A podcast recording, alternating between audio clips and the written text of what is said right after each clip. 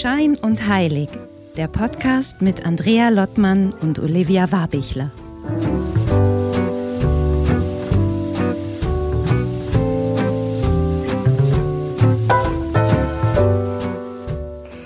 Ja, hallo nach Hamburg. Hi, Andrea. Heute mal andersherum. Ich weiß gar nicht, wie man das macht. Du machst immer so ein so schönes Entree irgendwie zu, zum Thema und zu den Gästen. Ich bin total unvorbereitet, aber das steht mir ja am besten. Das weiß ich ja schon.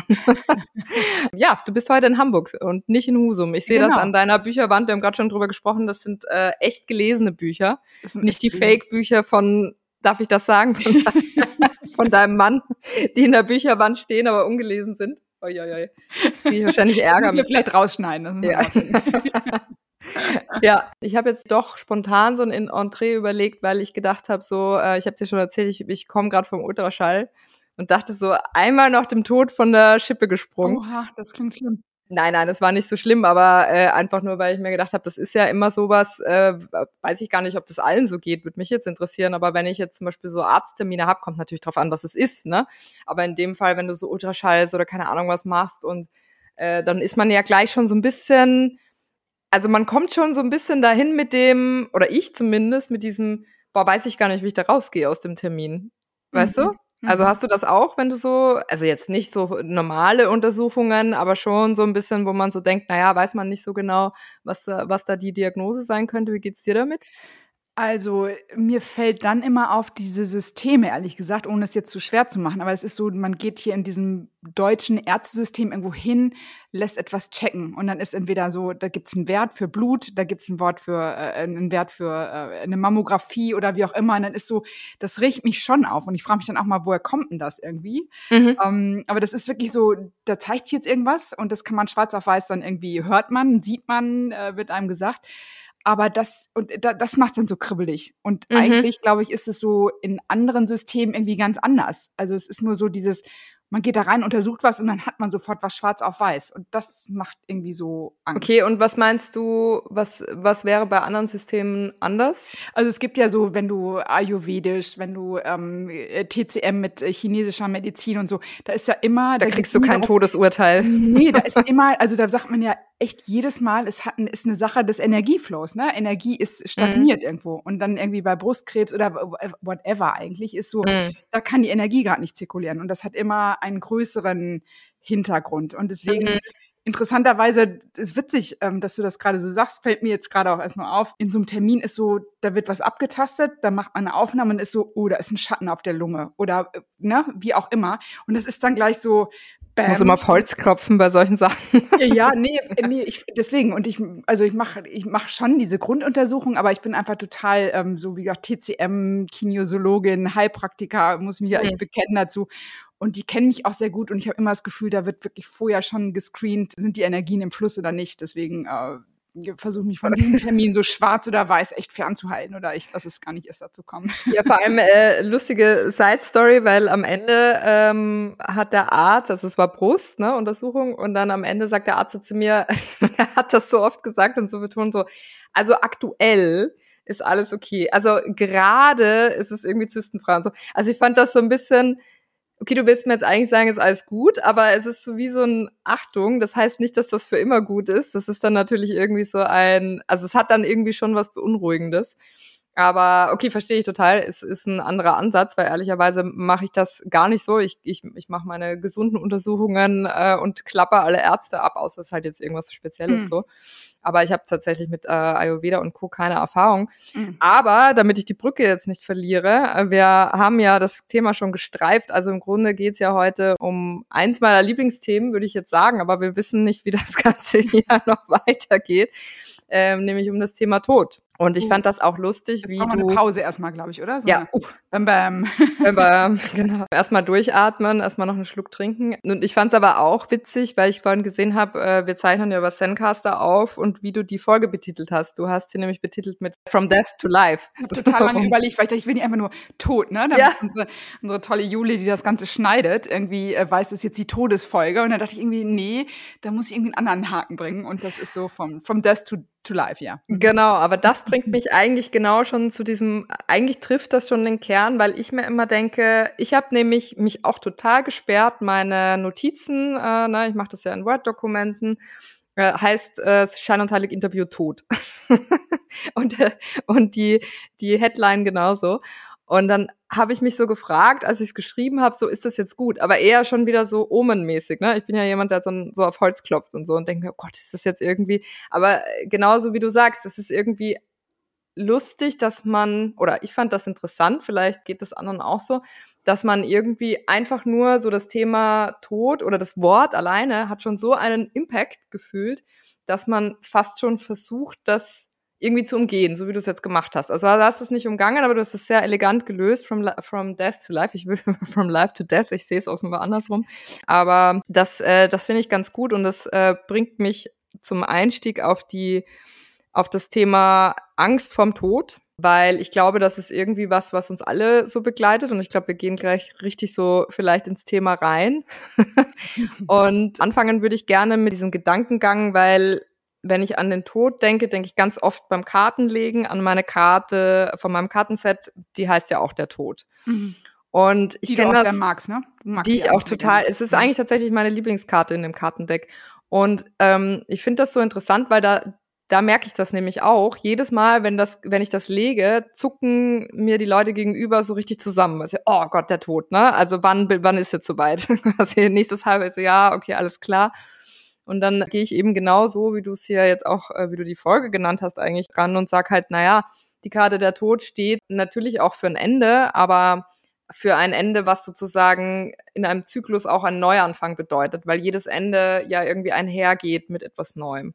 So. Und das ist irgendwie dann sowas, was ich heilsam finde, wenn ich mir denke, ich denke über den Tod nach. Aber die Frage ist es, wie ist es bei dir? Also, ist das im ersten Moment auch etwas, was dir Angst macht, das Thema? Oder kannst du total cool sagen, nee, ich bin genug spirituell unterwegs, um da irgendwie zu sagen, ich habe das mir schon so erklärt und es ist immer auch ein Ende und ein Neuanfang? Also ehrlich gesagt, das ist jetzt nicht, weil ich so spirimäßig unterwegs bin. Ich habe eigentlich wenig Angst vor diesem Phänomen Tod. Ich hätte, glaube ich, Angst zu leiden. Mhm. Aber ich kann das auch gleich erklären, weil es hat nichts damit zu tun, dass ich so abgehoben bin und irgendwie so durch die Welt schwebe. Das tue ich eben gar nicht, sondern irgendwie auch mit meinen menschlichen Themen so struggle. Aber ich bin echt auf die Welt gekommen und bin so geprägt von dem Thema Tod.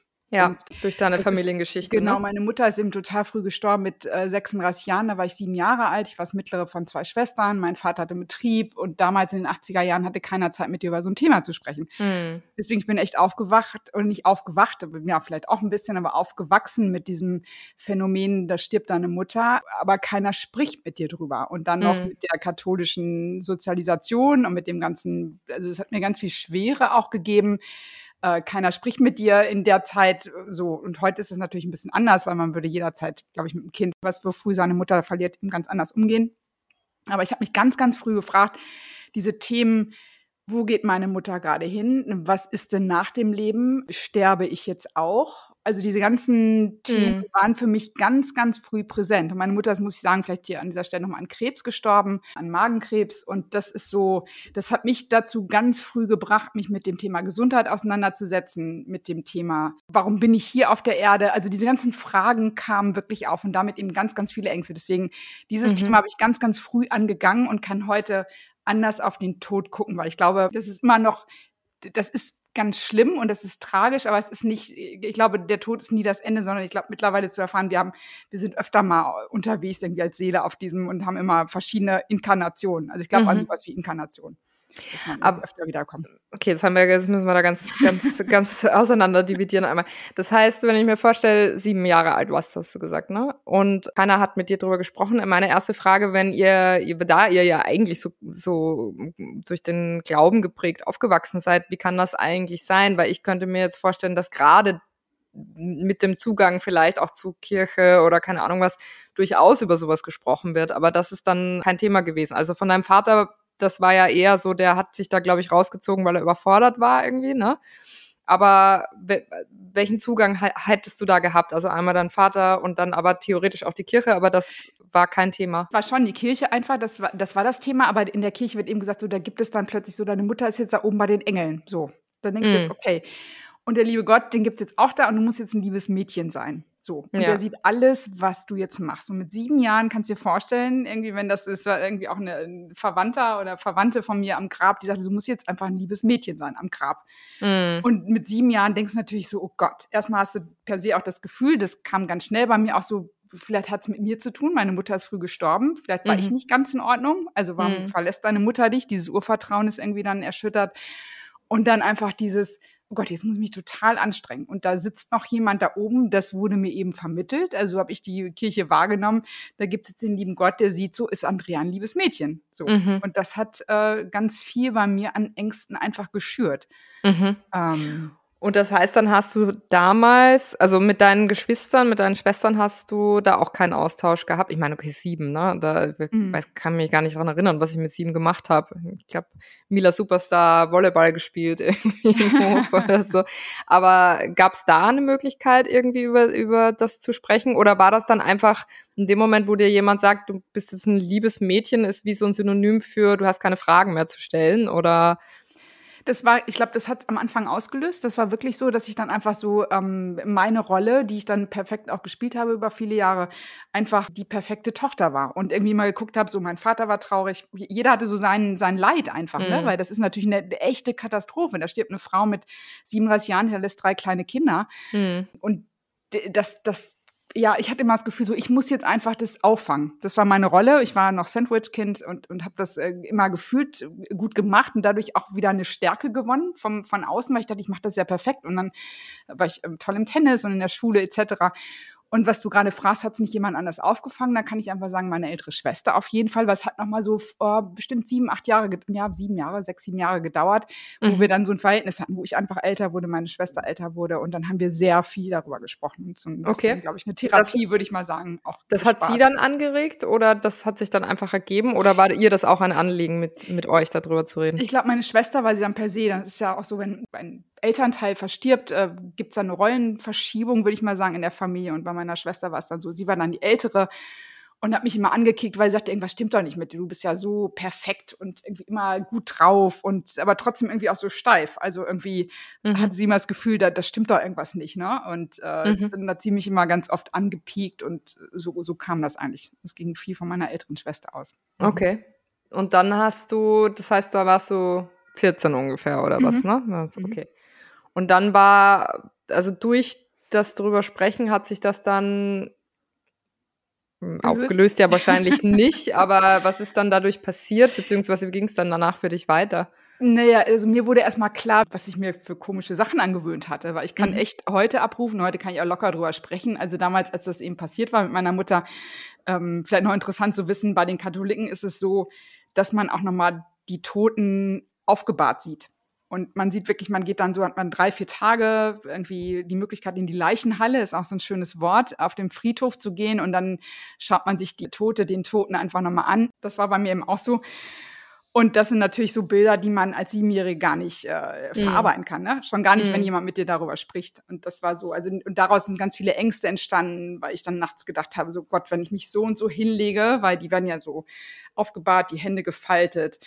Und man hat dann, Tote sehen einfach nie schön aus, natürlich, ne? Also mhm. irgendwie egal. Und dann war es noch künstlich geschminkt und so. Und das waren einfach so schlimme Eindrücke, die ich hatte und ich glaube, ich erst später entdecken konnte als wirklich, äh, ja, als etwas, was wirklich so, so ein kleines Trauma ausgelöst hat, einfach, weil ich dachte, boah, wenn ich jetzt auch so liege im Bett, dann passiert mir auch was. Also gab es ganz, ganz viele Ängste, ganz viele Rituale, die ich, bevor ich ins Bett gegangen bin, einhalten musste, weil ich dachte, wenn ich dieses oder jenes jetzt nicht mache heute Abend, dann passiert mir auch was. Ich hatte einfach Angst, damals hatte ich echt Angst zu sterben, weil ich es nicht mhm. verstehen konnte. Dass mhm. jemand so in, wahrscheinlich so einfach aus dem, wie kann das gehen, mitten aus dem Leben gerissen, ähm, sterben kann. Das Aber ist dann durch die Auseinandersetzung meiner Schwester da noch kurz die Brücke. Äh, das hat sich dann so ein bisschen äh, entladen und auch äh, aufgeklärt weil sie mich gefragt hat, du warst so ganz komisch drauf als Kind. Okay, aber das ist doch gut. Das heißt, du hättest das wahrscheinlich selber gar nicht so, also dadurch musstest du in die Reflexion gehen und das mhm. überhaupt wahrscheinlich auch nochmal überhaupt rausrücken genau. damit ist ja schon mhm. mal der erste Schritt, mhm. ne? Darf ich aber kurz fragen, äh, wie war das Sterben bei deiner Mutter? Also ist sie, ist das pl plötzlich gewesen? Kannst du dich da überhaupt dran erinnern auch? Das war, also sie hatte immer ein Thema mit dem Magen und auch mit äh, immer ganz oft übergeben nach dem Essen und ähm, man weiß es nicht, vielleicht auch heute kann man sagen, vielleicht war sie auch ein bisschen bulimisch, äh, kann man nicht sagen, wurde damals nicht drüber gesprochen, aber meine Erinnerung ist wirklich, das muss innerhalb von drei, vier Monaten gewesen sein, dass sie ins mhm. Krankenhaus kam und dann gestorben ist. Aber für okay. mich kam das echt überraschend auch. Ich habe so mhm. nicht, äh, also es war jetzt nicht so, zwei Jahre hat man eine Möglichkeit und man wurde dann mitgenommen. Das, das war überhaupt nicht so. Mhm. Also das mhm. war schon irgendwie krass. Und irgendwann hieß dann, also kam abends mein Vater dann äh, ins, ins Wohnzimmer meiner Oma, wo ich dann abends war und hieß so, ja, die Mama ist tot und so. Und da, da war ganz viel Drama und äh, ja. Mhm.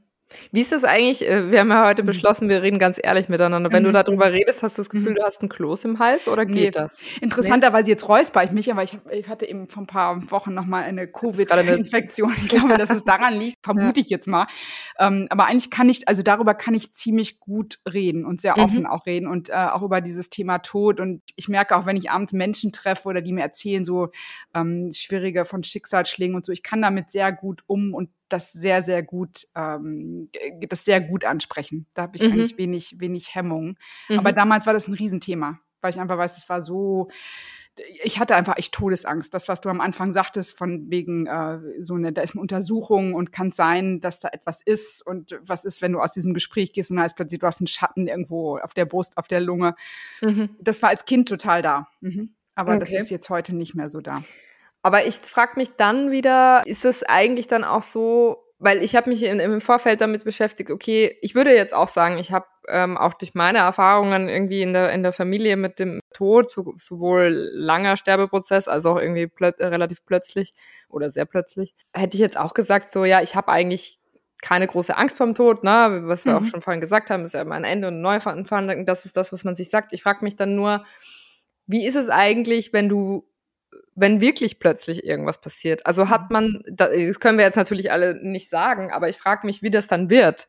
Ob man dann nicht tatsächlich doch irgendwie vielleicht, weil es ist ja so weit weg, es ist ja relativ angenehm darüber zu sprechen, wenn man das Gefühl hat, ja, man ist noch nicht in einem Alter, wo man eigentlich drüber nachdenken müsste und co. Also es ist so, es ist ja doch eine gewisse Komfortzone drüber zu sprechen und zu sagen, man hat keine Angst vorm Tod, wenn man halt vielleicht auch noch nicht so selber vor dem eigenen Tod, sage ich jetzt, ne? Wenn man, mhm. wenn man nicht selber gerade tatsächlich in so einer Situation ist. Also ich denke mal, wenn wir jetzt drüber sprechen würden und ich wäre 84, wäre es vielleicht auch was anderes. Oder weiß ich nicht, vielleicht dann gerade auch nicht.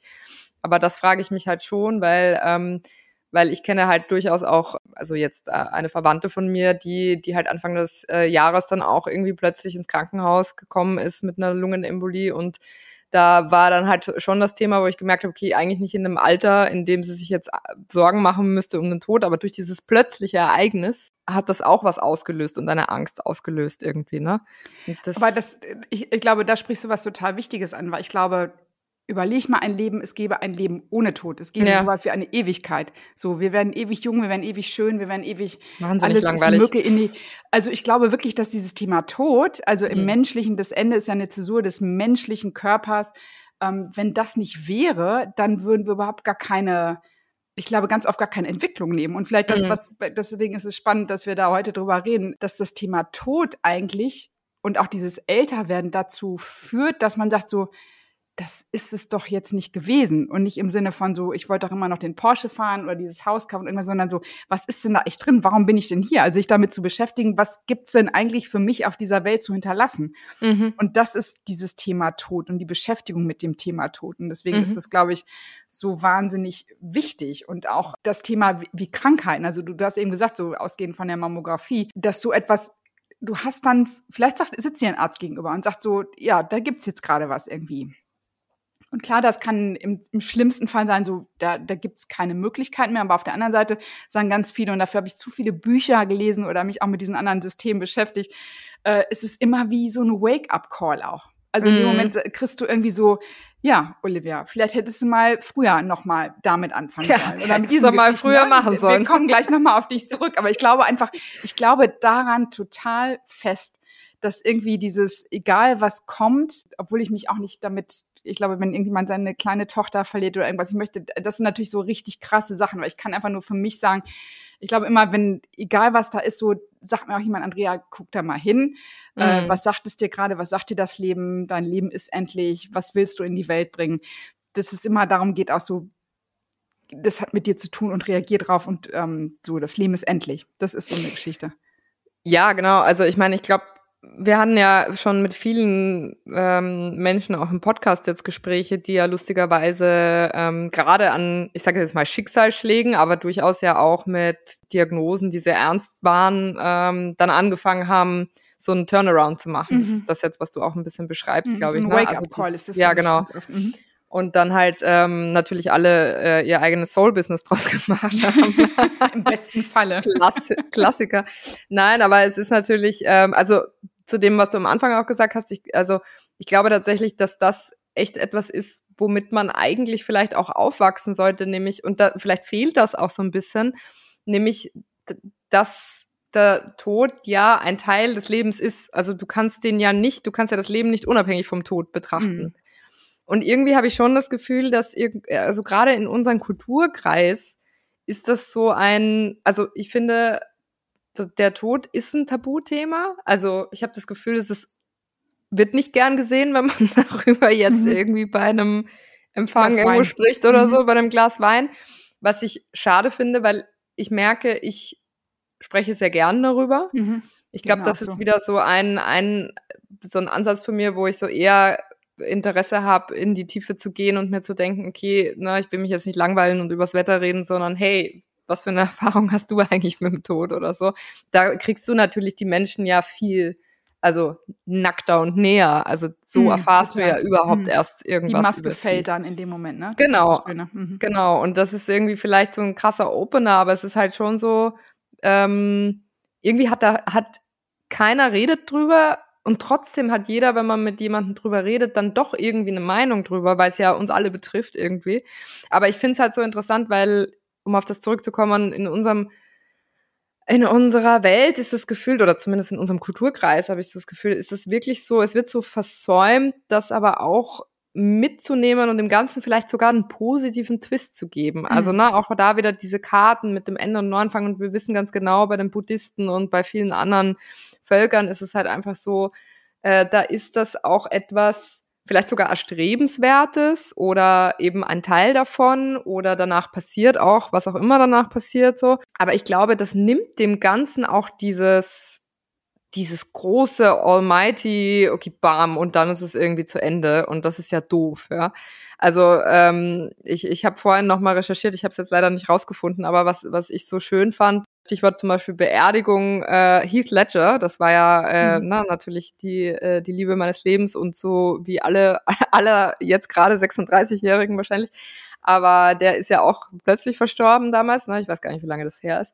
War natürlich irgendwie so ein bisschen ein Schock und ich hatte damals, keine Ahnung, Gala oder irgendwas gelesen und dann äh, war von der ähm, Beerdigungsfeier war da ein Foto drinnen und äh, die sind dann alle mit der Witwe, also mit der Michelle Williams da, mit seiner Ex-Frau, ähm, sind die, die Gäste gemeinsam äh, ins Meer gegangen und mhm. haben da halt irgendwie, ähm, sind geschwommen, haben mit irgendwie getanzt und so. Und das fand ich so krass. Also die haben auch wirklich gelacht in dem Wasser, ja. Mhm. Sie natürlich dann mit Sonnenbrille auf, aber also es war irgendwie ein, irgendwas hat mich daran so gecatcht, dass ich das nicht vergessen werde, dass ich mir gedacht habe, okay, krass, auch so kann man den Tod feiern. Mhm. Und zwar im, im, wahrsten Sinne des Wortes feiern. Und ich glaube wirklich, dass man da, und ich kenne mich leider zu wenig aus mit anderen Kulturen und wie die da genau äh, damit umgehen, aber Mexiko und so weiter, ich meine, da gibt's ja richtige Totenfeste und vielleicht weißt du da auch mehr drüber, aber diese Art, das alles auch als was Gutes anzusehen, wäre und das von Anfang an auch so äh, in die Wiege gelegt zu bekommen, mhm. Wäre, glaube ich, etwas, was uns allen helfen würde, da einen ganz anderen Blickwinkel drauf Total. zu kriegen. Und ich würde dich jetzt natürlich gleich fragen, welche ähm, Erfahrung du mit Tod gemacht hast, weil ich würde den Aspekt, den du gerade gesagt hast, nochmal aufgreifen, weil ich jetzt muss ich mal in mein Regal, weil ich finde es gerade nicht. Und sie heißt nicht Brainy Brown, das ist äh, auch eine tolle Frau aus den USA, weil die heißt auch Brown mit Nachnamen. Vielleicht kann ich es nochmal nachliefern für die Show Notes. Äh, die hat ein Buch geschrieben, so das sind die fünf oder sechs Punkte, die Sterbende am meisten vermissen. Und das ah, ist ja. eine Frau, die mhm. das so ein tolles Buch geschrieben hat und wirklich Menschen im Sterbeprozess begleitet hat.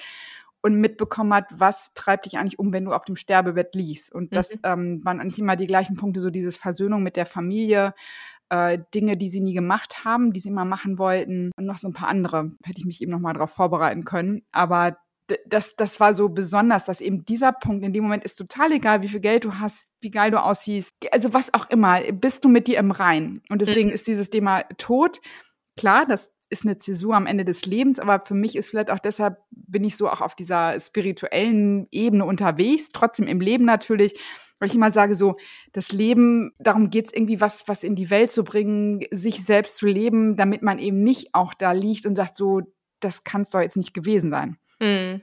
Also das ist immer ganz, ganz eng verknüpft mit dem, mit dem Sinn des Lebens auch so mhm. und, und, dass man da nicht liegt und irgendwie etwas bedauert. Deswegen irgendwie strebe ich auch danach, sich halbwegs irgendwie Menschen gut zu verstehen oder schnell zu vergeben und Dinge nicht so mit sich rumzutragen. Also dieses ganze Thema Spiritualität ist für mich im Grunde auch so ein Weg, um ja, also, also wenn es Tod nicht gäbe, ich weiß gar nicht, dann, dann gibt es diesen der, der Sinn wäre auch ein bisschen weg. Also ich glaube, ja, ja, das, das Tod echt was, ja. äh, was ganz Elementares ist, um zu leben. Aber das ist, genau, und das ist ja aber eigentlich so schade, weil, äh, weil das meine ich ja, wenn, wenn einem das bewusster wäre, und ich meine jetzt gar nicht mhm. im Sinne von bereue nichts, wenn es soweit ist oder so, sondern einfach von vornherein zu sagen, so, okay, das Leben ist endlich, mhm. ähm, äh, was willst du? Also ich glaube, auch da wieder, ich kenne ja auch tatsächlich viele Leute in meinem Alter, da erschrecke ich mich ja fast, die zum Beispiel äh, totale Angst vom Tod haben, die auch sagen, ja, wieso, also danach passiert ja auch nichts, ne? Dann, mhm. dann, dann geht ja auch nichts weiter mhm. und so.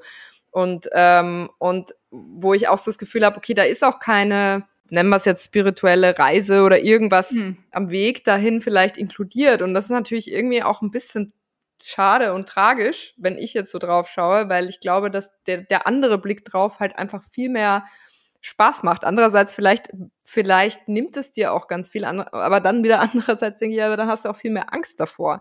Also du brauchst ja gar keine Angst vom Tod haben, wenn du im Leben schon weißt, das ist Teil davon und ich mache jetzt einfach das Geilste mhm, draus. Genau.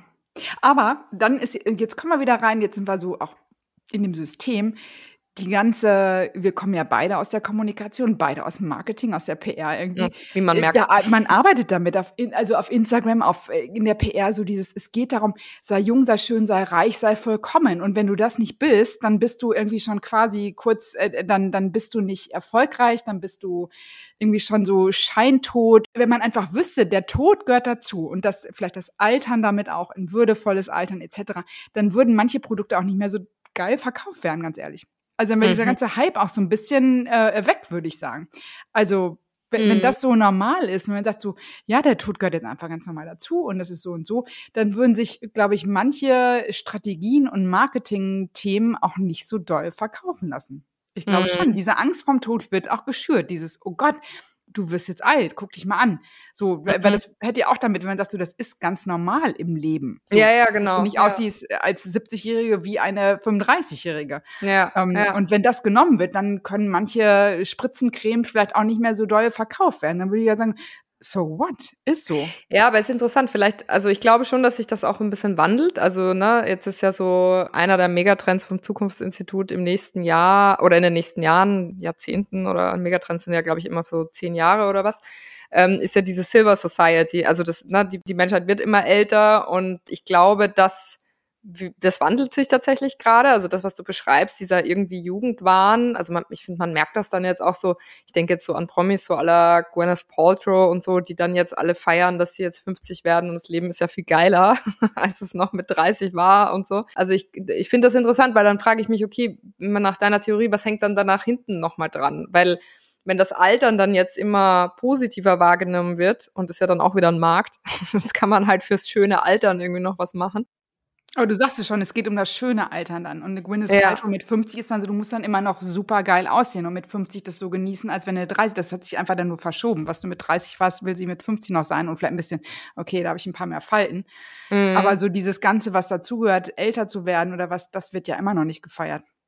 Ja, das weiß ich nicht. Also ich weiß schon, was du meinst. Das ist vielleicht jetzt ist Gwyneth Paltrow auch ein schlechtes Beispiel, aber ich könnte mir schon vorstellen, dass das, dass sich das trotzdem so ein bisschen diese Philosophie ein bisschen nach hinten schiebt, wenn aber grundsätzlich auch gefeiert werden kann, dass man ja auch älter werden kann. Mhm. Also das, das, das meine ich jetzt. Dieses mhm. Feiern des Älterwerdens, nicht das Feiern des Älterwerdens und dabei möglichst jung auszusehen. Also das würde ich schon nochmal irgendwie differenzieren wollen. Aber dann, dann hängt für mich vielleicht auch ein bisschen dran, äh, könnte ich mir zumindest vorstellen, dass wenn solche Frauen dann halt irgendwie 80 sind und TikTok machen, dass sie halt dann sagen, ey geil, ich bereite mich schon auf meinen Tod vor und habe mir irgendwie die geilste, ich frage mich ja auch immer, mich schon vor Jahren und blöd, ich hätte ein Business draus machen sollen, mhm. weil ich mich auch vor Jahren schon gefragt habe, okay, warum eben Stichwort äh, den Tod feiern, ne? Mhm. Also so, so wie Scheidungspartys. Verstehe ich auch nicht, warum man das nicht irgendwie etabliert bei uns. Dass man halt nicht sagt, okay, das ist alles immer so, gut, da hat man wahrscheinlich wenig Geld, wenn man, wenn man Scheidung feiert. Das ist ein blöder, blöder Zeitpunkt. Aber, aber eben auch äh, diese typischen Bestattungen. Ich meine, es ist furchtbar. Ich war ja vor zwei Jahren wegen meiner Oma auch schon wieder da. Das sieht alles furchtbar trist aus, logischerweise. Mhm. Aber nicht nur trist, auch so oldschool. Dann hast du diese Karten, wie heißen die? Diese, ähm, mhm, diese so Beileidskarten. Ja, genau, diese Beileidskarten. Da hast du dann fünf Bilder zur Auswahl, wo entweder ein Efeu über einen Engel mhm. auf dem Friedhof drüber mhm. wächst oder keine Ahnung was. Das ist alles so Deshalb denke ich, ja, aber kann man das nicht in cool machen? Und auch, das und das gibt's, es gibt's ja zum Teil schon, ne? Also es ja. ist auch ein Weg irgendwie, was ist noch nicht angekommen irgendwie. Und da bin ich, ich weiß noch, als ich meine PR-Agentur hatte, ich war ähm, gerade zwei Jahre gegründet und ich habe meinen Cousin, wir haben Gott sei Dank einen Cousin, weil wir bei uns sind auch viele gestorben in der Familie. Ähm, Sauerbier an diese Liebe, an dieser Stelle liebe Grüße nach Büren bei Paderborn. Wir haben gesagt, der arbeitet in dem Business und den habe ich damals angesprochen. Ich sag so, eure Branche braucht doch PR. Ist jetzt 15 ja. Jahre her oder sowas und habe mich echt damit auseinandergesetzt und was es da alles schon gibt und äh, welche Möglichkeiten. Aber ist echt schwer, diese Branche aufzuknacken. Aber mittlerweile ja. gibt es ganz viel. Ne? Es gibt diese Friedwälder, glaube ich, heißt es. Es gibt also es ist wirklich ähm, wo du Bäume pflanzt. Bäume. So. Es gibt, mhm. du kannst dich in einen Diamanten pressen. Du kannst kannst Seebestattung machen. Also es ist irgendwie alles, äh, mittlerweile gibt's da ganz viel, glaube ich. Mhm. Aber trotzdem ist so im Gros der Gesellschaft und die Menschen, die sterben, die sind einfach noch von der alten Generation, glaube ich. Das ist, mhm. Vielleicht ist das in 40 Jahren echt äh, anders. Ja, ich könnte mir das schon vorstellen, weil ähm, das bringt mich nämlich zu der Frage, die ich mir aufgeschrieben habe, ähm, was bereitet man eigentlich vor? Das ist so morbide, aber ich finde es irgendwie ganz gut, sich zu fragen, also auch, auch in unserem Alter schon so, okay, ähm, jetzt nicht nur hat man Testament oder so irgendwas, sondern eben sagt man, äh, ich hatte das mit meinem Vater und mit meiner Oma, das Thema Musik zum Beispiel, ne? Mhm. Also bei so einer, bei so einer Beerdigungsfeier.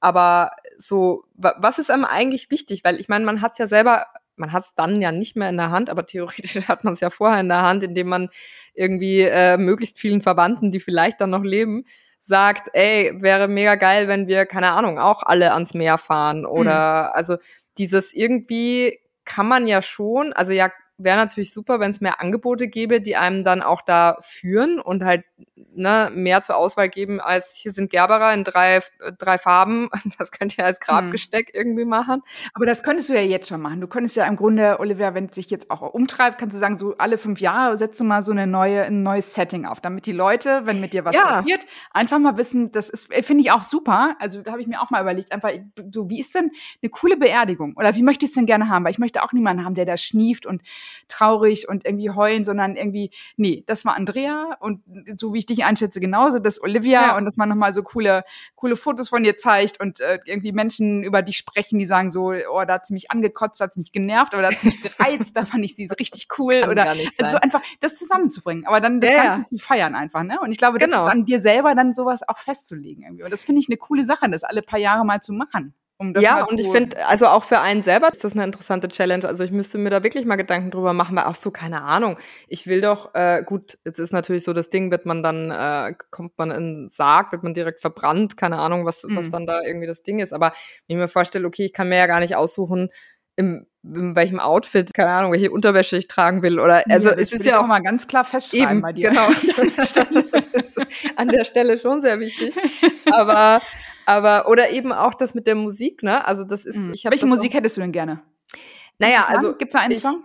Äh, es gibt, glaube ich, für mich tatsächlich, oh, da müsste ich auch drüber nachdenken. Warum habe ich mir die Frage nicht in der ja. Vorbereitung gestellt? Das ist echt Mann. schlecht, journalistisch sechs Sätzen.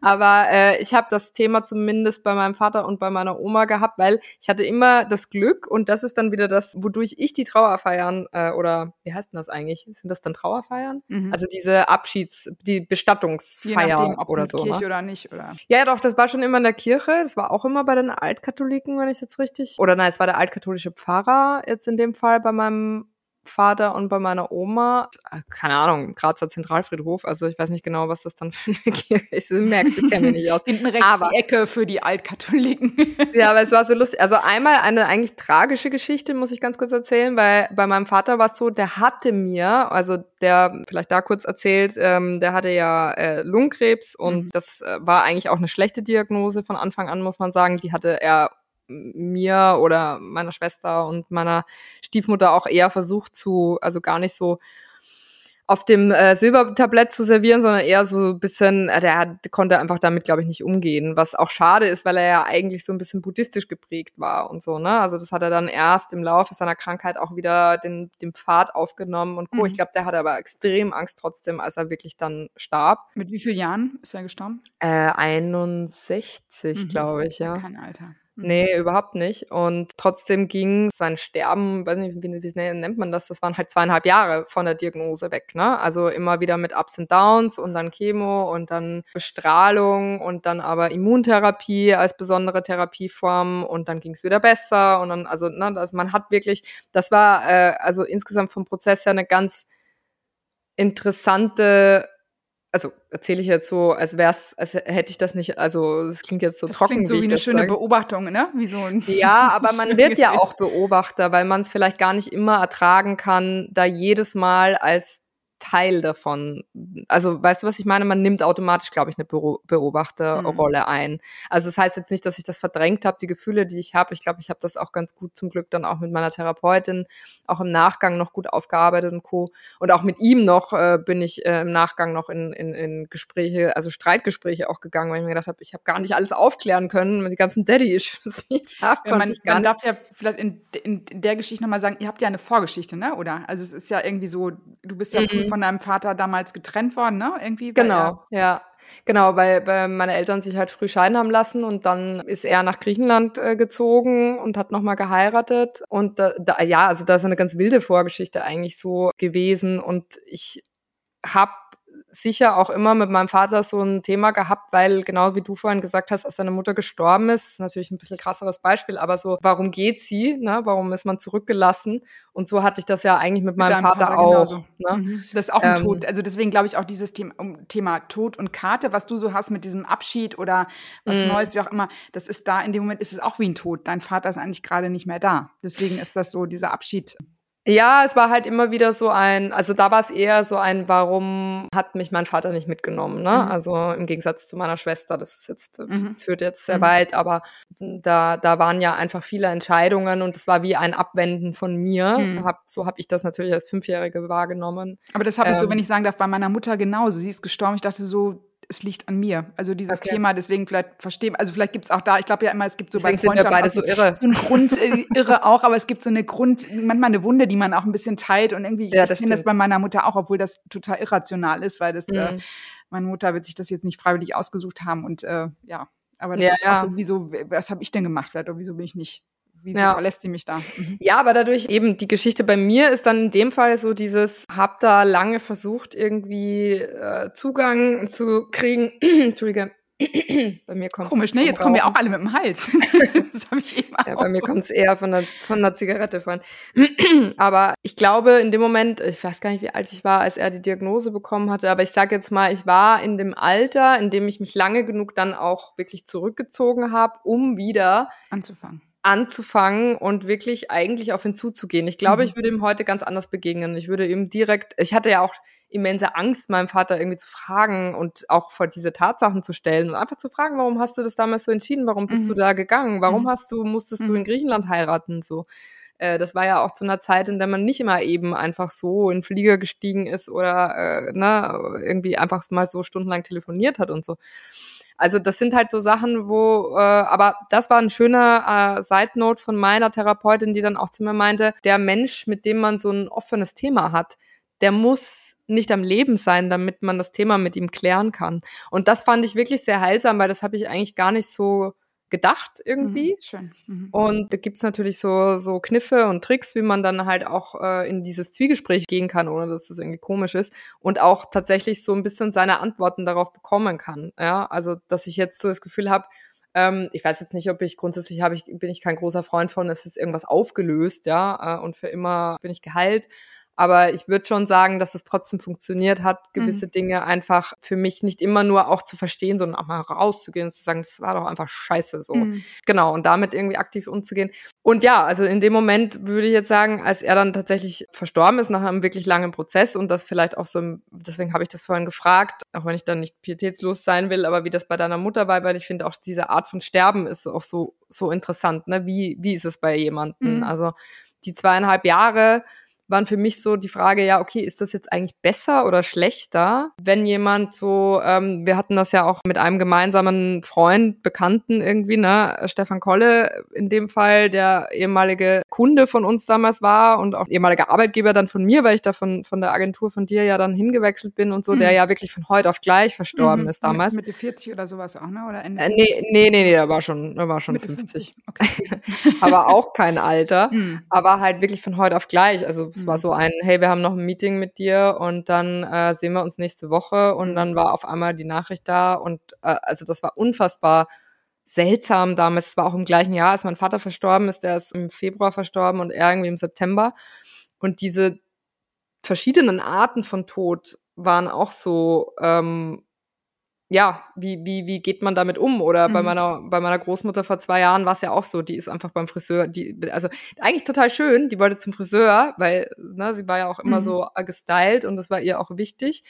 Und dann halt einfach beim Friseur umgekippt und, äh, und mehr oder weniger 24 Stunden später dann auch verstorben. Ja, wie schön. Ähm, ja, das ist nämlich das Schöne, wenn man dann auf so einer Beisetzungsfeier ist, wenn die ganzen alten Freunde von deiner Oma auf dich zukommen und sagen, ach, das ist aber ein schöner Tod. Äh, die mhm. wünschen sich natürlich mhm. alle, dass das genauso läuft mhm. bei denen. Ne? Aber Gott, jetzt habe ich so viele Brücken gespannt. Ich wollte eigentlich auf die Musik eingehen, äh, ganz am Anfang. Aber genau, die unterschiedlichen Arten von Tod, wo ich mich dann auch immer wieder frage, so, okay, was ist denn eigentlich besser oder schlechter? Weil bei meinem Vater war das schon auch so ein, boah, langer Prozess. Und mhm. ich muss mhm. dann sagen, das klingt jetzt total schlimm, wenn ich das sage, aber ich glaube, es war auch so, der Tod war dann auch eine wahnsinnige Erlösung, mhm. ähm, im wahrsten Sinne des Wortes, äh, von, von ihm, von, von uns auch irgendwie, von der gesamten Familie. Mhm. Das war übrigens auch ein ganz, weil du das vorhin von deiner Mutter auch erzählt hattest, wie sie da aufgebahrt war, weil wir waren tatsächlich, es war nur meine Stiefmutter bei ihm in der, im Hospiz, als er mhm. gestorben ist. Meine Schwester und ich wollten eigentlich hinfahren und haben dann beide gesagt, nee, wir fahren morgen hin,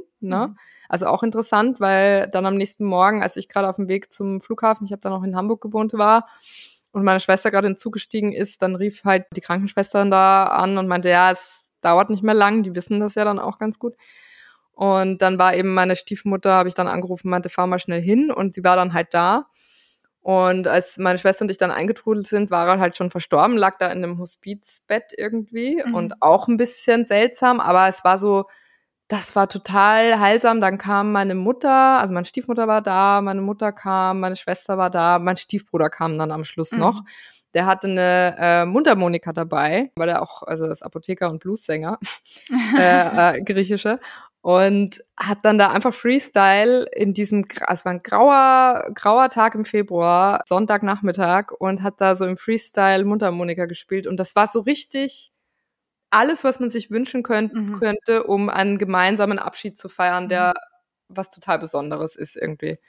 Das, das, was du gerade sagst, das sind so generell Momente und der Tod macht das natürlich, ich glaube, das ist, nichts kann es toppen. Das sind ja so Ausnahmemomente mhm. und so, die dich aber dann wieder so zu dieser Basis, und dann sind wir vielleicht wieder an der Ausgangsgeschichte, zum Leben führen, ne? Weil dann stehst du da plötzlich mit deinem Stiefbruder, mit deiner Mama, mit deiner Stiefmutter und egal, was da vielleicht vorher noch für, also egal, was die Vorgeschichte war, plötzlich steht man da und du hörst diese Mundharmonik. Also irgendwie ist gerade so alles so peaceful und alles ist so, ja. surreal, weil man so auch rausgebeamt ist, ne? Aus dem, es hat nichts mit deinem, was du sonst an PR-Strategien machst oder Kommunikation oder wie auch immer. Du bist so komplett raus und man hat das Gefühl, du bist einfach gerade, aber trotzdem so total all in. Ja, das stimmt. Also das ja, kann ich so, und da gibt's, ähm, und da ist der Tod, glaube ich, wirklich eine Situation, wo man wirklich so richtig wieder reinkommt. Geerdet wird Also wenn, eigentlich. wenn man wirklich in den Mhm. Momenten echt da sein kann. Mhm. Mhm. Ja, das stimmt. Ja, man versucht das, glaube ich, auch so, so absurd das klingt, aber zu genießen irgendwie. Mhm. Und das war wirklich so ein Moment, den werde ich auch nicht vergessen. Und das war auch wichtiger als jede Beerdigungsfeier Mhm. oder sonst irgendwas. Das war wirklich, also da waren wir, da haben wir wirklich den Moment gelebt und das war dann auch so ein wirkliches Verabschieden, Mhm. ein kollektives. Du hast halt gespürt, wie alle in einem Raum sich gerade gleichzeitig sozusagen von dem, von dem Körper, der dann auch noch lebt, aber Mhm. irgendwie dann auch von der Seele, die da halt vielleicht noch herumschwirrt oder Das so. sagt man ja immer auch nur, ne? Also gibt es da irgendwie so Theorien oder irgendwie Mhm. Menschen sagen dann, das braucht eine Zeit lang, bis dann eben halt diese Seele wirklich, also wie auch immer, die dann Ich glaube, bei den Buddhisten irgendwas mit 27 Tagen, habe ich das Mhm. richtig im Kopf? Mhm. Wir hatten da auch einen, oh, bei der Abschiedsfeier, ich glaube, der, der Gastredner war nämlich auch buddhistischer Mönch, den wir Mhm. da eingeladen haben. Der hat es, oder 28 Tage auf jeden Fall, bis sie dann loslässt oder so. Und äh, hast du, wie war das danach? Hast du das Gefühl, so dein Vater ist da noch? Also gibt es sowas wie Kontaktaufnahme dazu? Also über dieses, was du sagst, deine Therapeutin hat dir gesagt, so du kannst so eine Zwiesprache halten oder vielleicht ist das sogar auch, du sagst irgendwie, es ist so eine Technik, eine therapeutische Technik, aber könnte es auch Mhm. sein, dein Vater ist da, also in irgendeiner Form, da gibt es eine Kontaktaufnahme? Ohne es zu Spirit zu machen, sondern einfach, ich glaube ja an sowas, irgendwie, dass man sich doch eintunen kann. Also es gab schon immer wieder Momente, wo ich ihn stärker gespürt habe, falls das jetzt irgendwie eine Antwort auf die Frage ist, irgendwie. Also so, ja, Kontaktaufnahme weiß ich gar nicht, aber so ein bisschen diese, also ja, Kontaktaufnahme natürlich ähm, mit dem Beispiel mit der Therapeutin auf jeden Fall, weil da imaginierst du dir das ja auch so stark. Also, ne, du du hast da irgendwie so, so einen Zugang dazu. Und ansonsten waren es eher so Momente, also wo ich wirklich jetzt sage, so, da habe ich ihn stark gespürt. Das wäre jetzt gar nicht so, dass ich sage, oh, da ist ein Vogel vorbei. Wobei, als wir die Asche verstreut haben, war das auch ganz absurd, weil wir haben sie auf der Insel in Griechenland, wo er sein Ferienhaus, damals äh, unser Ferienhaus gebaut hatte, da haben wir sie über so einer Klippe verstreut, was natürlich ganz theatralisch war, weil Schön. meine Ja, Stiefmutter toll. Mhm. ja, meine Stiefmutter so halb diese Klippe runtergestürzt und dann mein Um Gottes Willen. hinterher und keine Ahnung, es war alles sehr tragisch, aber es war sehr schön, wir waren alle in weiß und es hatte echt was äh, sehr, sehr Mhm. auch ähm, Magisches. Filmreif. Genau, und da war ja fast ein bisschen Big Lebowski-mäßig, aber da war plötzlich eine weiße Katze. Das war Mhm. witzig. Mhm. Äh, also so die, dieses, das sind dann schon so Momente, wo man sich denkt, okay, so ein bisschen wie im Film, da taucht dann irgendwie Leben auf. Und da denkst du dann schon kurz, okay, wird das jetzt verkörpert von jemandem? Ja, Also jetzt, da ist der Kopf sofort wieder da, ne? Eigentlich so dieses, einfach mal das so, annehmen, da ist diese weiße Katze jetzt und irgendwie, das kommt irgendwie an, man versucht das sofort wieder irgendwie zu erklären oder das ist jetzt irgendwie, ist es, äh, gibt es eine höhere Geschichte, wer läuft da jetzt rum, ist sein Vater plötzlich in diesen Körper dieser Katze und sagt mal kurz Hallo oder wie auch immer. Gibt ja alle Theorien. Ja, das Irgendwie, Aber stimmt. einfach das so mal so, ja, wow, irgendwie so dieses Staunen, dass man sagt so, Mensch, das ist jetzt echt special gerade.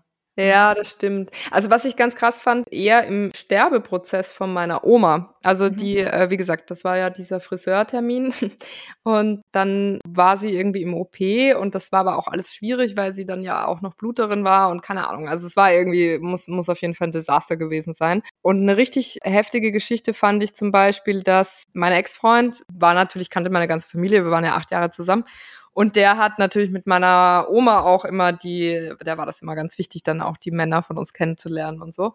Und die haben halt sehr gut gebondet auf jeden Fall. Und äh, das war dann auch danach noch so, dass meine Oma mit ihm SMS geschrieben hat. Das war für sie so ganz besonders, dass äh, Mhm. von, von, von ihm auch immer wieder eine Nachricht kam und so. Und an dem Tag, an dem sie quasi so dann noch in dem Not-OP, in der Not-OP im, im Sterben lag, hatte, ich weiß gar nicht, wie, ob er mir das erzählt hat oder meine Schwester mir das dann erzählt hat, weil die das Handy von meiner Großmutter hatten. Aber auf jeden Fall hat er ihr eine SMS geschrieben. Also da, da und hat ihr halt geschrieben so, ja, äh, liebe Hannemarie, ich, oh, ich hoffe, ich gebe es jetzt richtig wieder, aber so quasi, ja, ähm, ich hoffe, du kannst loslassen oder irgend so. Also super, Oh Gott, super rührend. Mhm. Ja, Mhm. genau. Ja, ich war auch, also ich meine, Mhm. jedes Mal, wenn ich darüber nachdenke, kriege ich Mhm. tatsächlich einen Kloß in den Hals, weil ich es so schön finde. Mhm. Ähm, aber ich glaube zum Beispiel, das ist so ein Moment gewesen und wie gesagt, das war ja noch nicht ähm, nach dem Tod, sondern irgendwie davor. Aber da glaube ich ganz stark dran, dass das etwas verändert hat. Mhm. Ich glaube, dass die Tatsache, dass er an sie gedacht hat, egal ob er jetzt eine SMS schreibt oder das nur gedacht hätte, das wird derjenigen Person, glaube mhm. ich, schon was ganz an, also einen eine anderen, eine andere, ich weiß nicht, das erleichtert haben, vielleicht mm, wirklich dieses garantiert. Loslassen oder so. Ja, das sagen ja auch viele, also wir hatten ja schon Birte bei uns, unsere äh, Freundin irgendwie im Podcast und ähm, ich weiß es selbst von einer Freundin, die meine Website gemacht hat, die auch Anja heißt. Und die haben beide ihre Väter letztes, vorletztes Jahr verloren und haben die über eine Phase zwischen zwei Monaten, sechs Wochen zu Hause begleitet. Irgendwie, es ging dann recht schnell und haben sie zu Hause gepflegt und beide hatten dieses Phänomen auch so mit, ich glaube, ich hoffe, dass ich es richtig wiedergebe, auch mit ihren Müttern, die mhm. dann so sehr da dran natürlich nicht loslassen können und dann wo man richtig mitkriegte. Ich glaube, dass es fast beide gesagt haben. Ich weiß auf jeden Fall von unserer Freundin Birte, ähm, die dann sagte so, ähm, Mama musste mal gerade kurz auch rausgehen, damit Papa loslassen kann. Also dieses mhm. so, das ist so wirklich, jetzt darfst du gehen. Und mhm. beide waren eben auch schwer krank und äh, bei unserer Freundin weiß ich das eben wirklich, ähm, dass in dem Moment das echt leichter ging, weil dann, glaube ich, gibt diese Absprachen, dann fällt es einfach dem einen auch schwer zu gehen. Mm. Und das war, ähm, ist vielleicht jetzt was anderes als also bei deiner Oma und bei deinem äh, mm. Ex-Freund, aber so eine ähnliche Geschichte. Und ich glaube daran auch, dass es dann jemandem einfacher gemacht. Mein Vater ist auch gestorben in der Corona-Zeit. Der war aber lange krank und hatte Parkinson und wollte eigentlich schon lange nicht mehr. Und aber dann, ich glaube wirklich dadurch, dass dann auch meine Stiefmutter wenig zu ihm konnte, ihn wenig besuchen konnte, konnte er auch viel, viel mehr loslassen, als wenn dann mhm. jede Woche drei, viermal jemand kommt. Ja, total. Ähm, und ich glaube, das Interessante ist, was ich so bei meinem Vater auch beobachtet habe, ist, dann geht das auch relativ schnell. Mhm. Also das war ganz absurd, weil, wie gesagt, das war ja ein langer und dann auch wirklich, also ein lang, langer Sterbeprozess und dann aber auch wirklich, würde ich sagen, sogar ein längerer Todeskampf klingt jetzt zu hart, weil es war teilweise auch okay. Ne? Also ich glaube, unter, unter den Umständen äh, hoffentlich. Aber ähm, ich weiß noch, dass ich lustigerweise da war ich ja auch fast alle zwei Wochen dann irgendwie zu Hause oder habe es versucht möglich zu machen, da äh, hin und her zu fliegen. mein Carbon-Fußabdruck ist auf jeden Fall sehr schlecht. Aber da war ich mit ihm im Raum, absurderweise als der, wie nennt man das denn, äh, Sozialarbeiter war das, glaube ich, äh, der kam dann, da ging es dann darum, er kann nicht mehr auf der Palliativstation bleiben. Sie haben jetzt quasi schon das Hospiz für ihn vorbereitet. Mhm. So. Mein Vater, der hatte ja dann Metastasen auch im Gehirn und das war alles nicht mehr immer so klar, manchmal klarer, manchmal nicht so klar und so. Und dann kam der rein und dann meinte er so, ja, ne, Herr Babichler, jetzt geht's dann, weiß nicht, irgendwann morgen, übermorgen geht's dann weiter ins Albert Schweitzer. Und er hat es aber gecheckt und dann dreht er sich zu, zu mir oder zu meiner Stiefmutter, weiß ich gar nicht mehr, und sagt so, ja, aber this is the, plötzlich hat er Englisch gesprochen irgendwie, das ist the last station. So, und dann na, war das natürlich ganz tragisch, weil dann haben wir erstmal alle viel geweint und so. Und dann äh, hat er nachts dann noch so ein Aufbäumen, das haben wir dann auch nur so halb mitbekommen, dass er dann irgendwie noch so, keine Ahnung, da ist er, hat er irgendwie gewütet und meinte, er muss nach Indien und so. Also mhm. hat da noch irgendwie so ein, so ein großes Aufbäumen gehabt und danach ist es eigentlich sehr ruhig geworden und dann ist er auch in so Speeds und dann ist es auch wirklich dieses, ich glaube, das war wirklich noch so ein tatsächliches Realisieren in dem Moment, okay, da kommt jetzt der Tod. Absurderweise hat er das, glaube ich, bis dahin nicht gedacht. Und danach war das das Loslassen und dann doch dieses relativ zeitnahe Ableben irgendwie. Mhm. Also deswegen, ich kann das, kann das sehr gut, oder ich glaube da sehr dran, dass man da irgendwie auch jemanden helfen kann, vielleicht äh, loszulassen und, und ihn leichter gehen zu lassen dann in dem Moment irgendwie. Ja. Also auf jeden Fall finde ich, also was wir jetzt so auch in den letzten, in den letzten Stunden jetzt irgendwie so was mir so doll auffällt, ist, dass es echt darum geht, so sein, also irgendwie mit sich im Reinen zu sein. Ne? Mhm. Weil ich mhm. glaube wirklich, das ist, wenn du da liest oder, ähm, oder dass es darum geht, im Leben so sein Ding zu machen, rauszufinden, was macht dich glücklich und damit, glaube ich, gar nicht die riesen Achievements hinzukriegen, aber einfach so mit sich im Reinen zu sein mit allem und äh, sich vielleicht mit Menschen zu versöhnen oder äh, ja, gucken, dass es irgendwie stimmig ist. Weil ich glaube, es holt dich ein oder es kann nicht einholen. Und ich glaube, also nachdem ich dieses Buch auch gelesen hatte, viele Menschen kommen auch nicht einfach ins Sterben oder in diesen Sterbeprozess, weil sie einfach noch Dinge haben, die nicht, die nicht aufgelöst sind. Das ist jetzt mm. äh, so ein bisschen Hobby, Psychologie vielleicht auch, aber ähm, viele spricht dafür, was ich irgendwie auch erlebt habe, so in meinem, in meinem Umfeld, dass dieses mhm. manchmal auch friedliche Sterben oder irgendwie in Ruhe einschlafen können, manchmal auch damit zu tun hat, so bin ich irgendwie im Reinen mit mir.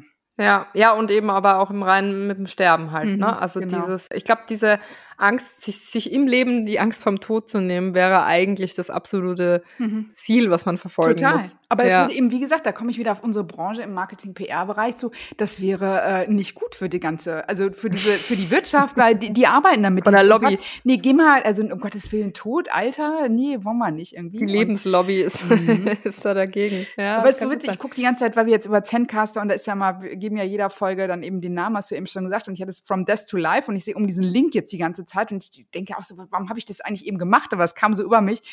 Und ähm, dieses Thema Tod fällt mir jetzt heute in dieser Folge nochmal so auf. Es hat mich so früh geprägt, einfach dadurch, dass meine Mutter verstorben war. Aber ich weiß auch dadurch, dass das, was ich verloren habe mit meiner Mutter und damit eben auch so dieses Urvertrauen und total locker ins Leben gehen und hey, du bist geliebt und du bist immer so, hey, alles läuft für dich. Äh, das hatte ich eben nicht. Und, mhm. und das ist dann eben so dieses das ist dann der Weg, auf den ich gebracht wurde. Und, mhm. und, und, ich glaube, äh, um mal meine Freundin Oprah zu zitieren, die sagt irgendwie so, äh, make your wounds your, your wisdom irgendwie so. Also es geht darum, so, mit was kommst du auf die Welt, was ist wirklich vermeintlich die größte Wunde? Und bei mir kann ich einfach sagen, so, ich wäre gerne so wie eine Barbara Schöneberger, die irgendwie für mich immer zumindest nach außen aus einer perfekten Familie und immer so, hey, du bist super und mach das, mm. kommt. Und dann geht man ganz easy in die Welt. Und das bin ich eben nicht. Und deswegen bin ich auf diesem Weg und oft struggle ich und, und irgendwie weiß immer noch nicht genau, ist das alles richtig so. Aber es ist eben mein Weg. Und ich glaube, das, also für mich war das dann der Tod. Und damit hat es bei mir irgendwie im Leben angefangen, interessanterweise. Ja, ja. Und äh, also definitiv, was ich schon glaube, ist, dass du dadurch auch um einiges leichter loslassen werden können wirst. Mm denke ich mal. Also tatsächlich äh, doch, weil in jedem Fall hast du dich durch diese harten Hürden ja damit auseinandersetzen müssen. Mhm. Und hast, ich glaube einfach in dem Moment, wo man nicht mehr, nicht mehr hinschauen kann, ja, weil man es ja versucht, aber wenn es halt passiert, dann kannst du es ja auch, also du kannst es natürlich verdrängen, aber ich sag mal, du wirst ja damit konfrontiert und es ist dann die Frage, was man draus macht, aber du hast dich ja damit konfrontiert. Mhm. Und ich glaube, deswegen bist du da einfach ein schönen Schritt weiter. Und das ist ja eigentlich total angenehm, wenn man weiß, okay, man hat das im Leben schon tatsächlich diese Checkbox kann man abhaken irgendwie. Bin der dann that. Das heißt, dann geht's ja nur mehr darum, um da jetzt nochmal einmal drauf zu kommen, was wäre ein schönes denn, Leben zu haben endlich, ne? Einfach. Ein schönes Leben zu haben und das richtige Rock'n'Roll-Lied, äh, da möchte ich nochmal drauf eingehen. was zur Beerdigung gespielt wird. Haben, genau. Hast du einen also, gefunden? Ja, also bei meinem Vater war es war es so, dass morgens wirklich aufgewacht bin und zeitgleich mit meinem Stiefbruder, das war richtig absurd, wir beide gesagt haben, Rolling Stones. Ja klar, sind die Rolling Stones. Und was? Can't, can't always get what you want. Oh ja, okay, okay. Aber mega geil. Möchte es gerne einmal sagen. Und bei meiner Oma war es Will You Be There von Michael Jackson, weil sie immer gesagt mhm. hat, sie möchte entweder oh, das auch, mag ich auch sehr einen gerne. von ihren Gays, also entweder Michael Jackson oder Freddie Mercury, das war ihr immer wichtig. Und sie hat aber nicht gesagt, welchen Song. Und da war es auch lustig, weil beide Songs fangen eigentlich mit so einem, oder haben so ein, nicht Will You Be There, kommt danach, aber so ein Kirchenchor ist dabei. Ja, ja, Can't Always Get What You Want startet mhm. ja damit. Ich kann euch, also kann nur sagen Gänsehaut, ja, mhm. äh, weil ein bisschen muss man schon auch äh, so ein, ein Gespür für, wie baue ich das irgendwie alles schön als, als Mini-Opera auf. Ja? Das heißt, du brauchst ein gutes Intro, wenn diese komische Tür aufgeht und dann irgendwie der der Sarg da steht und äh, als Outro auf jeden Fall irgendwas wählen, was die Leute beschwingt rausschickt. Und deswegen mhm. kann das nur empfehlen. Meinen eigenen Song werde ich drüber nachdenken, gemeinsam mit einem anderen Thema Unterwäsche und was wir wollen. das kommt in die Show Notes nochmal, finde ich, mit einem Video vielleicht, was wir verlinken dann. Wedding, nee, nicht Wedding Planning, das kommt auch hoffentlich noch irgendwann. ja, und dein Song hoffentlich auch. Hast du denn, hast du denn schon einen oder musst du auch noch drüber nachdenken? Äh, interessanterweise, es war so, was ich, das ist einer meiner Lieblings, dieses äh, Ain't No Mountain High Enough irgendwie. Das ist so, äh, weil ich immer auch glaube, so egal wo ich dann bin oder wo auch immer, also man hat immer irgendwie Zugang. Auch ja. Wenn die es nicht checken hier. Ähm, und ich wahrscheinlich Ach, auch nicht mal checke, wer dann so irgendwie da ist, aber ich glaube, die sind irgendwie da. oh Gott. Also wir ja. müssen wahrscheinlich viele Räusperer rausschneiden, aber ich glaube einfach, es ist so es geht zu Ende. in der Energie. ja, war sehr schön. Ich habe äh, ich habe nicht mitgezählt, wie oft ich in der Folge jetzt auf Holz geklopft habe, weil so ein kleiner so ein kleiner Wahnsinniger ist in mir ja auch, dass ich jedes Mal, wenn man dann über den Tod re redet, dann so denke, oh Gott, ich muss doch auf Holz klopfen, damit es nicht eintrifft oder das so. Habe ich so irgendwie gar nicht, aber das ist ja. ja sei froh. Ich glaube, ja. jeder Mensch, mit dem ich tatsächlich gearbeitet habe, deswegen wundert mich das, dass du das nicht hast, aber er hat sich hat das von mir, ja ja, hat das von mir oder übernommen. Nur beim Tod. Nein, nein, also wenn so im Sinne von, wenn man über irgendwas spricht, was vermeintlich irgendwie negativ sein könnte oder so, damit das nicht eintrifft. Ja, lasst, lasst euch nicht von mir. Nein, nein, nein. Ich nehme Mary dafür und öle mich, ganz ehrlich. Und ich wollte gerade sagen, letzte, letzte also, Salbung. Holz war gestern Holzklopfen. Heute ist Mary. Heute ist Salben, okay. Nein, aber vielen Dank für die, für die offene Folge. Ich finde es äh, schön und äh, ähm, auch der letzte Punkt an meiner, auf meiner Liste Humor und Tod. Ich finde, das haben mhm. wir heute wahnsinnig gut abgedeckt, weil ich glaube, was, wenn ich eine Sache sagen kann, dann, ich glaube, mit Humor können wir alles besser überleben, sogar den Tod. Total. Dafür möchte ich gerne die Lanze brechen, dass man erstens offener darüber spricht, so wie wir das gerade, glaube ich, gemacht haben. Ich hoffe, das tut auch der ein oder anderen Hörerin da, die denn die Folge jetzt verfolgt haben, halt gut. Und auch vielleicht auch mit uns in Kontakt treten, wenn irgendjemand von seiner eigenen Erfahrung und Geschichte ja. erzählen will. Genau. Das ist immer sehr offen. Und jetzt auch, weil ich habe, mein Testament ist so ein bisschen, ich glaube, so äh, noch nicht richtig gemacht irgendwie, aber äh, ich darf es jetzt hier mal aussprechen, ist ja offiziell irgendwie, ne? So ein Podcast ist ja schon irgendwie so ein, so ein Dokument irgendwie. Oliver, ich hätte gerne, wenn ich vor dir sterbe, was wahrscheinlich ist, weil wir ein paar Jahre auseinander sind irgendwie, dann hätte ich gerne eine schwungvolle Rede von dir auf jeden Fall. Nein. Ich mir jetzt schon mal. Wirklich? Du bist jetzt verhaftet. Und ich würde es oh, mir rausnehmen, auch, auch, mich fragst du nicht, was ich nicht glaube, dass du vor mir gehen würdest, aber ich würde sie ich würde sie ungefragt genauso halten. das heißt, du lebst dann müsste deine Familie, ich, genau, ich müsste deine Familie mit umgehen. Sonst finde ich mal eine Möglichkeit über diesen Podcast. ich fände das super wie im Film, wenn du in diese Beerdigung so reinrauschst. So, nein, halt, ich muss die Rede Stopp. halten. Du, so, nein, Frau Lottmann, wir haben gesagt, Sie dürfen. genau, wenn die Altkatholiken dann doch versuchen, mich noch irgendwie äh, in, der, in der Erde zu verbuddeln, genau. statt zu verbrennen. Oder bei mir, wenn ich echt in Husum mit, was ich mit 95 beerdigt werde und alles ist so langweilig, dann komm du bitte und weg diesen ganzen Laden auf. Okay. Da sage ich so, Gott, ich muss wirklich noch mal in diese graue Stadt am Meer. dann mit 80 wahrscheinlich bist du dann auch, wenn ich 93 jetzt mal so. Ach, Galgenhumor, das gut. Schön. Ja, vielen Dank, Andrea. Ja, da freue ich mich erstmal sehr drüber. Das mache ich natürlich sehr gerne. Und du darfst auch gerne meine Rede schreiben. Das haben wir jetzt heute hiermit für die Nachwelt festgehalten. Tschüss nach Wien. Tschüss nach Hamburg.